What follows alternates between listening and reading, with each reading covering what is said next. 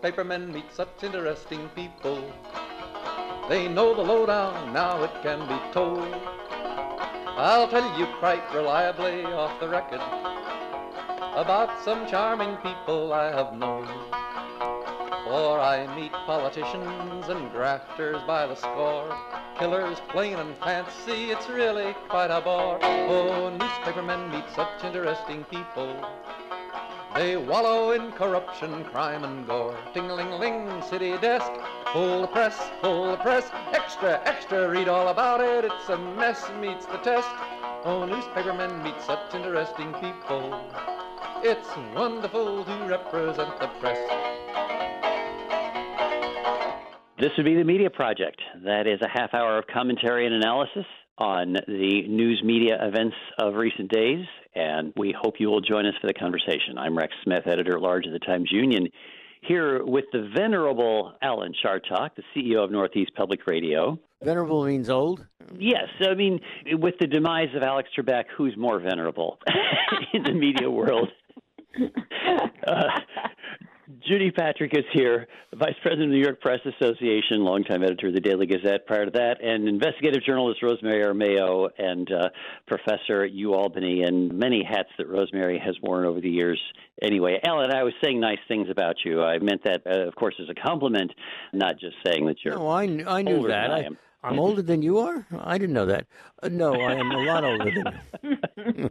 here's the question that I'd like to start off with this week, if we could. We'll go to you first, Alan, for a thought on whether the events of recent days, and that's that's uh, immediately ahead, the insurrection at the Capitol, the inauguration of a new president, whether all of this is going to change the media ecosystem in which we've we're operating. What is going to make a difference for the news media as a result of the changes from Trump world to the world that we're going to be seeing ahead? You have any thoughts on that? Well, I do. Rex, the louses, the miscreants who went up to the Capitol and tried to take it over under the instructions clearly of the President of the United States, really not only had targeted other Congress people, people in the Democratic Party, but they also were targeting the press. I mean, the one thing that Donald Trump has done from the beginning is to indicate the press is the enemy of the people. And here these people come up. And I know that a lot of these reporters, the AP, for example, had all of its equipment trashed by these jerks. So the press gets folded into this. The way that they react to it is something that my colleague Rosemary probably has some thinking on. Don't you, Rosemary? I do, of course. I think that what happened Wednesday, January 6th, shows that reporting in America has gotten very dangerous, almost as dangerous, I would say, as reporting overseas. I certainly saw things in Washington that I never saw in war capitals where I have worked. And that means that reporters, I think, will be more careful. They're going to wear more protective gear. Reporters are out buying flak jackets and things like that. I think their equipment made them targets. And so you're going to see more of a reliance on covert and secret and smaller miniaturized equipment. And I think that whenever there's danger, there's less coverage. It's dangerous for reporters now to cover protests with the potential to turn into what happened at the Capitol.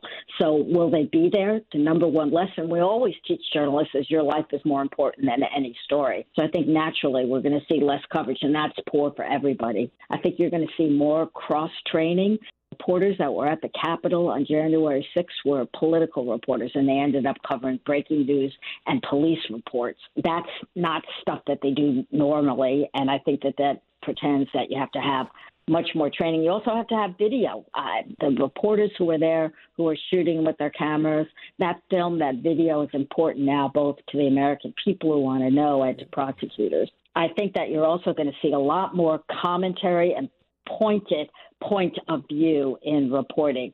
You cannot like Katie Tur and Chuck Todd watch a debate in Congress that turns into a mob scene without saying, oh my God, this is horrible. What's going on? This never happened before. All those sorts of things that were definitely expressions of disapproval. Objectivity is becomes. I, I never thought it was a great idea, but it becomes less and less possible to do that now. And finally, I think that the day when politicians and reporters pretended not to be adversaries is over. I don't think you're going to see correspondence dinners, for example. I don't think you're going to see friendly gatherings and off the record secret meetings. I think that the relationship between the free press and the politicians will now be more openly provocative. Judy, your uh, top line uh, feelings on this?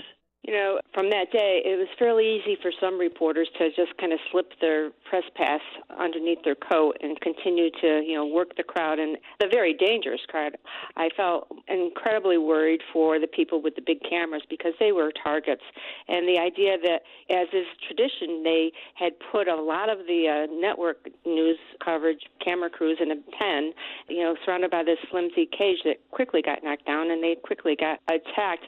I'm still seeing on social media attacks on the press, the vilifying the press is continuing.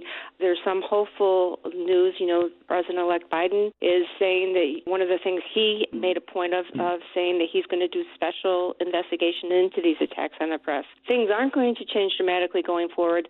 The Biden administration is going to be a lot more of a challenge to cover because they're going to go back to some normal ways of presenting the news, and it's not going to be so outrageous as the Trump administration has been, and that's a good thing.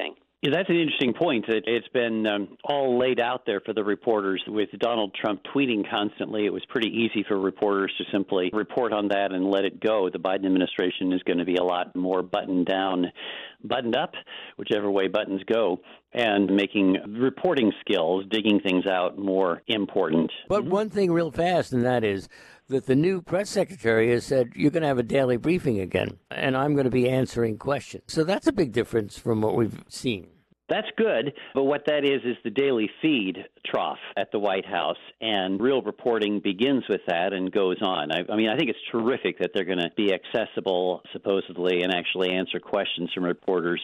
One of the major benefits of that is for the administration. It defines what the administration policy is instead of just having officials wander about saying, well, what's the White House really want? As big as the federal bureaucracy is, the presidential press conferences and briefings are as important to function for government as for the media because real reporting begins at the step beyond what you're fed. But still, uh, this is all good. You know, in in Rosemary's um, analysis of the number of things that are changing, one of the things that uh, she noted there was this. Uh, the question about objectivity, the, the more, uh, speaking of Katie Tur and, and Chuck Todd on NBC, for example, putting more opinion in, and that is a question that I think is is significant for our voice when reporting the news requires a more distance from neutrality. Um, there is some danger in this, isn't there? Because as we get more, uh, as, as reporters put more of themselves into the stories, uh, we are moving away from that notion that we can be the neutral observers. And we've talked about this on this program, but I think we are getting much further into this than we ever could have imagined ourselves being, right? Look, this president is the greatest danger that this constitutional Republican democracy has ever had. And all kinds of decisions have to be made. You have to get him off Twitter. And they're doing all of that stuff. Some people say it's not fair, but far less fair would be having the United States government become a fascist enterprise. So, in my mind, yes, decisions like that have to be made, but there are some real realities here. Well, I think that there is a danger. It's a huge danger because you're ending up with a bifurcated press. You're either liberal or conservative. And I can say all the usual things about, well, you have to be transparent and tell people where you're coming from. And then whether you give your opinion or not doesn't matter. They can judge how to accept it. But that means you're losing audience. You're giving up audience. What we really need are people who can be emotional. I think it would have been ridiculous to be neutral in the face of that mob descending on the Capitol. That was shocking. And I think Ira pointed out uh, last week that the anchors showing horror and shock and surprise made for the emotional appeal that brought you audience. So you need emotion, but you also need to say, on the other side, we need people who can discuss and who are interested in people who don't think the same way. That's what's missing right now. NPR tries, for example, to give the opinion of people who still support Trump after all these, what we see as offenses. and he gets criticism for it from liberals. That's exactly, I think, what they should be doing. We do have to try to understand the other side and present them as, well, maybe they have a point or two. That's very well, hard to do. Well, Rosemary, this radio station, WAMC, one of the most important in the country, has tried on a regular basis to interview Elise Stefanik, who is the Trump supporter, Congresswoman from the North Country of New York. She won't come on. It isn't as if we're not trying. It isn't that we don't want to give her her platform. It's that she's chicken to come on. And she's not the only conservative who has stopped talking to the mainstream or legacy, whatever they call it now, to, to make us different from everybody else, who just stop talking to us. They think they won't get a fair hearing. So whose fault is that? Is that ours? because we Tell jump all over them, and I'm, as you know, guilty of that myself. Or is it theirs because they've learned to use social media and they don't really have to come. No politician really has to come to the media anymore. They go right straight, as Trump did, to Twitter and Facebook and other social media. Parler if that ever comes back. I think that's the story of the day is what will mm-hmm. happen with big tech in light of what's happened to Trump being pushed off. And I think you're right that that is a significant part of where things are going to change. What's going to happen now if tech begins to exercise its muscle? We have seen these major platforms deplatform Donald Trump as YouTube, Facebook, and Twitter and others have said that the president is barred because he is a threat to safety, he's a threat to order. Uh, so, if what is going to happen here will there be any consequences? Will and in fact will Democrats taking over Washington lead to a breakup of big tech?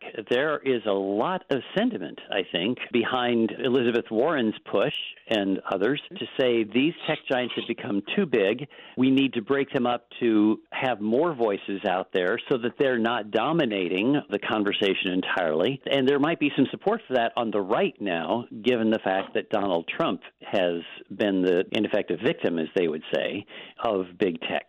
That could have major implications for the future, right? It isn't just on the right that there's sympathy for that. It's on the left too, under the guise of antitrust, that they should be broken up because these are giant and extremely powerful organizations.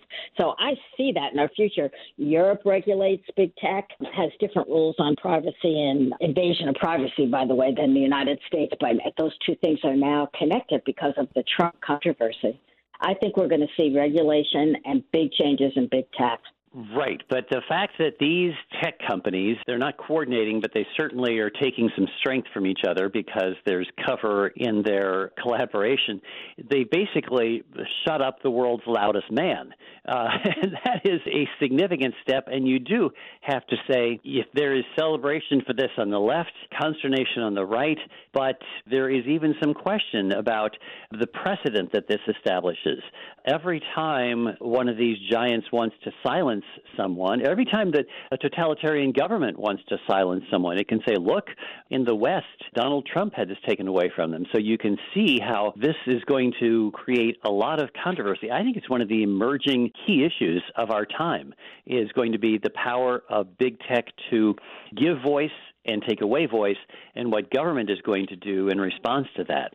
So Jack Dorsey, who's the head of Twitter, the night after the impeachment, he wrote a pretty extensive Twitter thread in which he acknowledged some of these problems. He stood by Twitter's decision to permanently ban President Trump, but he said it was a difficult decision, but that it was a unique set of circumstances. But again, he stepped up and even in a kind of a wishy-washy way said that there were these concerns, but that it was a clear incitement to violence and to endangering people's lives. So I think big tech is aware of it, but I agree with Rosemary. We need to head more towards the European model in which there are at least some protections. Anybody who's ever visited a, a European website, you have to acknowledge the cookies ahead of time. I'm not exactly sure how much protection that's giving me, but at least there's some acknowledgement that the reins need to be pulled back on these big tech horses. To which I would say, cookies schmookies. The fact of the matter, the, the fact of the matter is that a lot of people love Google and a lot of people love Twitter. And you know, you're going to have to take on a substantial number. I'm this is not an editorial endorsement by the way. But you're going to have to take on a lot of people who like the fact that they can go on to Google and ask any question about what illness they have and why their neck is stiff. That's me. And learn to use it as an everyday device, and they're not going to want to see it screwed up that's not what would be affected. What's affected is if you're a teenager who's arrested for some drunken behavior, and that follows you around for the rest of your life because it's attached to your name. And anytime anybody Googles you, even if you're headed into a new business deal, that will show up. The American model is if it happened, hey, it's fair game to be reported. The European model is that you have the right to be forgotten so that's what's really at the heart of the difference between the U.S. and data protection in Europe. But there's one other thing, too, and that is that Trump is an extraordinary, singular figure. And the way he ran the presidency, the way he's run his businesses, is not typical. And isn't it always a bad idea to make law based on the extreme? Is he really the person that we should be using as the model? Was it really so terrible that big tech silenced him? Right. I can say right now, Twitter is still interesting. Dorsey said they had removed 70,000 accounts, and a lot of those were duplicate bot accounts that you know were run by one person and just mm-hmm. generated a lot of content. Twitter is still inflammatory, but a lot less inflammatory. I, I have always found it interesting, but nobody I know who's normal, who's not in the news business, follows Twitter. It seems to be right. a platform for journalists and politicians and entertainers, mm-hmm. and for law enforcement to use to track what's what's going on. One of the well reported pieces in the New York Times notes how much law enforcement could have found out about the insurrection in the Capitol if they were following uh, what was going on visibly on social media. And now, with the bans that have been instituted by existing social media platforms, this has gone into the deep web, gone into encrypted sites, and it's going to be much more difficult to track these insurrectionists, the Proud Boys, and others because it's going further underground, but still given that electronic tracking. That's not news media per se, but it is certainly one of the effects of the changes that we're seeing and it's important for us to remember that we are still in the early days of the internet age, and so we are just kind of getting our our hands around this. I wonder if in breaking up big tech, though, we wouldn't be empowering local media locally, or let's say rather than geographically local, but smaller media, smaller digital sites, and so on, so that we might be stimulating an ecosystem for change uh, for multiple voices in the same way that breaking up AT and T I covered that as a young reporter. That I remember going to the first day of the trial before the federal Judge Greene in Washington D.C. of when AT&T was broken up. That that powered the digital revolution, and I wonder if the same thing might happen if we take on big tech, and it might actually empower media around the country. Mm-hmm. I would point out, Rex, in contradistinction to what you've just said, that yeah, they cut out the bells, they cut them up, but ATT is still doing extremely well. And one other thing, and that is that the FBI has an awful lot of resources. Don't think they're not capable of figuring out who's using what to do nefarious things. Well, they certainly failed with the Capitol insurrectionists. Uh, there's no they did. understanding that. We, we don't even know that. It may well be that they knew and wanted it. We've not fully looked into collaboration between the rioters and the supposed protectors of the Capitol. And the Justice Department, yes. which runs the FBI. Correct good work for uh, investigative journalists to pursue, for Congress to pursue uh, as well in the investigation of what went on. And I'm afraid uh, we will see more opportunities for that. I want to go back to this question of neutrality or objectivity and so on and ask Judy a question about this in particular because uh, we're looking at opinion journalism. We're looking at more emotion, let's say, in the reporting. But think about local reporting and what impact this has in our own newsrooms. And think about this, Judy, as you ran a local newsroom, how a change in, let's say, the expectations of what reporters nationally might do might affect local newsrooms. We saw in the aftermath of Watergate a flush of growth of investigative reporting in local newsrooms. What happens if reporting gets hotter, if there's more emotion in reporting? Is that going to be aped in local newsrooms? What, what would happen in, in your old newsroom at the Gazette, for example, if reporting becomes less neutral, if objectivity is devalued? You hear it all the time. Why don't reporters just give me the facts? Well, if the reporters just gave the facts about what happened on January 6th in Washington, they would say the president gave a speech, some of his supporters marched down to the Capitol and walked in the building. I mean, that's as stripped down as you can get, but it's kind of the stenography version of the news. For a long time, we encouraged reporters to be so neutral that the news kind of was subsumed by it. You know, I would always write he said instead of he conceded or he admitted because that brings a certain amount of subjectivity to how you're quoting someone. I think that we need to do more than just stenography, and it's some editors in every small newsroom try to teach the reporters. There's a way of doing it without going too far and bringing opinion to it. But it's not just saying that the president gave a speech and his supporters marched down to the Capitol. You have to call a riot a riot when it's before your eyes. You have to call a murder a murder. Uh, you have to call a flood a flood. It's not just the you know waters going over the banks.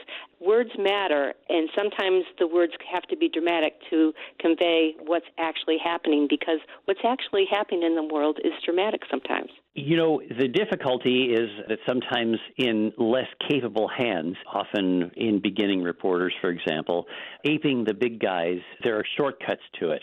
And you get reporters who pose as investigative reporters in their own minds and are sloppy in the reporting so that it becomes imbalanced.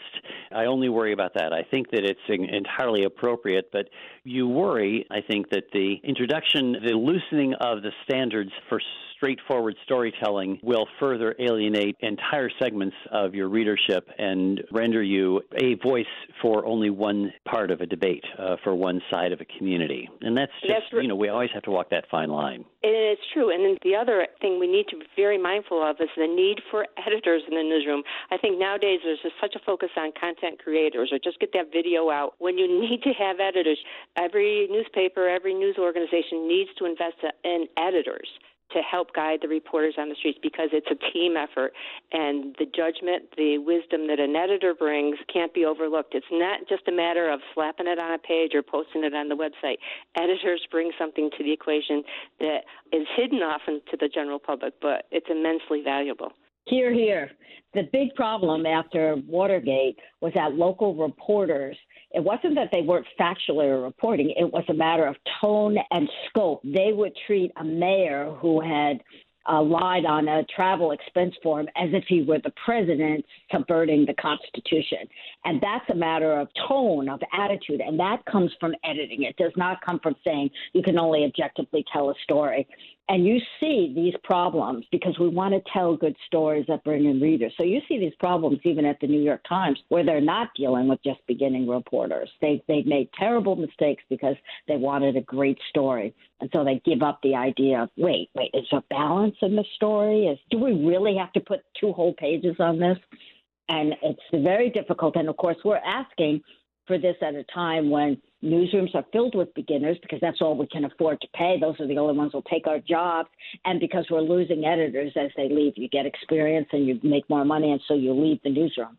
So resources are really tight for exactly the sort of thing we're saying is needed. And as we've always said, yep. again and again and again, we need more.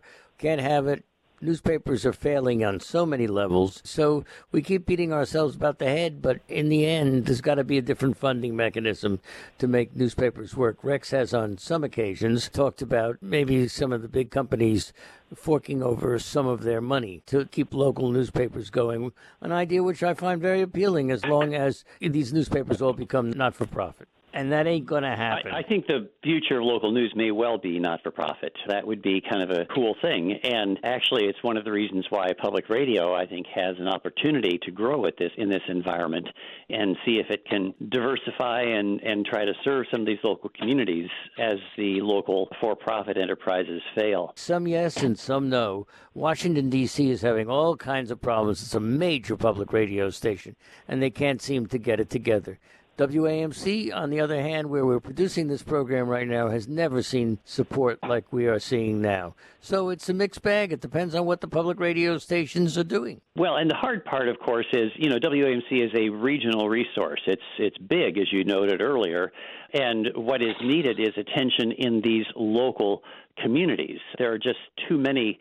There are hundreds and hundreds of communities in the WAMC listening area that used to have their own weekly newspapers, and some of them are failing. Many of them are failing, and keeping well, them going is a major effort, right? To expand this beyond media, you, you need an audience who appreciates what a major new media outlet can do. And we get back to civics in schools, which we've also discussed here. My son teaches it in Virginia, and I asked him what, what he's been telling his kids in this past week since January 6th. And he said actually he's filtering it, that he began talking about Waco in one class, this is middle school, as a way to get into what happened in Washington and got complaints from parents about talking to their children about violence. So they're not going to get civics education. They're not going to appreciate a press who tells them the story, whether it's with emotion or not, whether it's fully funded or not we have some basic societal issues here. It's not just media. Mm remarkable and terrifying notion, but you're right. If there uh, not an audience that recognizes great reporting, great reporting cannot survive, which is why we've talked a lot here about media literacy, uh, teaching news media literacy, teaching uh, young people how to recognize real journalism. And, and it's uh, all the more difficult because of the ways in which these f- fraudulent players, those who uh, present what is not news as though it is, the way in which they're able to ape real reporting and make it look like this is the world in which we live when it's not, in fact. That's difficult. You know, after spending mm-hmm. way too much time on social media in recent days, I even think we need literacy literacy. people people cannot read. They they they don't want to read. They definitely can't spell. They definitely can't punctuate. And they tend to, even if there's a story posted on social media, they're not even reading the story. I mean, I know Twitter is trying to encourage people to read the stories, but you can tell people are not reading the story. They're reacting to a headline and they're spouting yep. off whatever they heard on television about it. Uh, yep. And they're not investing the mental energy in reading. People aren't reading like they should. Some people are, but of the people that I'm interacting with on social media, they are definitely not. You're well, here again, uh, Judy. You're on fire today. On that glum note, I'm afraid we're going to have to let it go because we've reached the end of our time. So sorry about that. But Rosemary Armao and Judy Patrick and the venerable Alan Chartock. Did I say that before? Hmm. I got in trouble for it. right, you are. we do thank our listeners. I think that's a clerical term. I think clergy are considered venerable uh, uh, when they're at a high-ranking position, Alan. So, yeah, who, sure. Who yeah, sure. That's all. I'm Rex Smith of the Times Union. Thanks to our producer, David Guistina, and to you folks for listening to us this week once again on the Media Project. Ting-a-ling-a-ling, advertising, get those readers, get that payoff. What a headache, what a mess. Oh, publishers are such interesting people. Let's give three cheers for freedom of the press.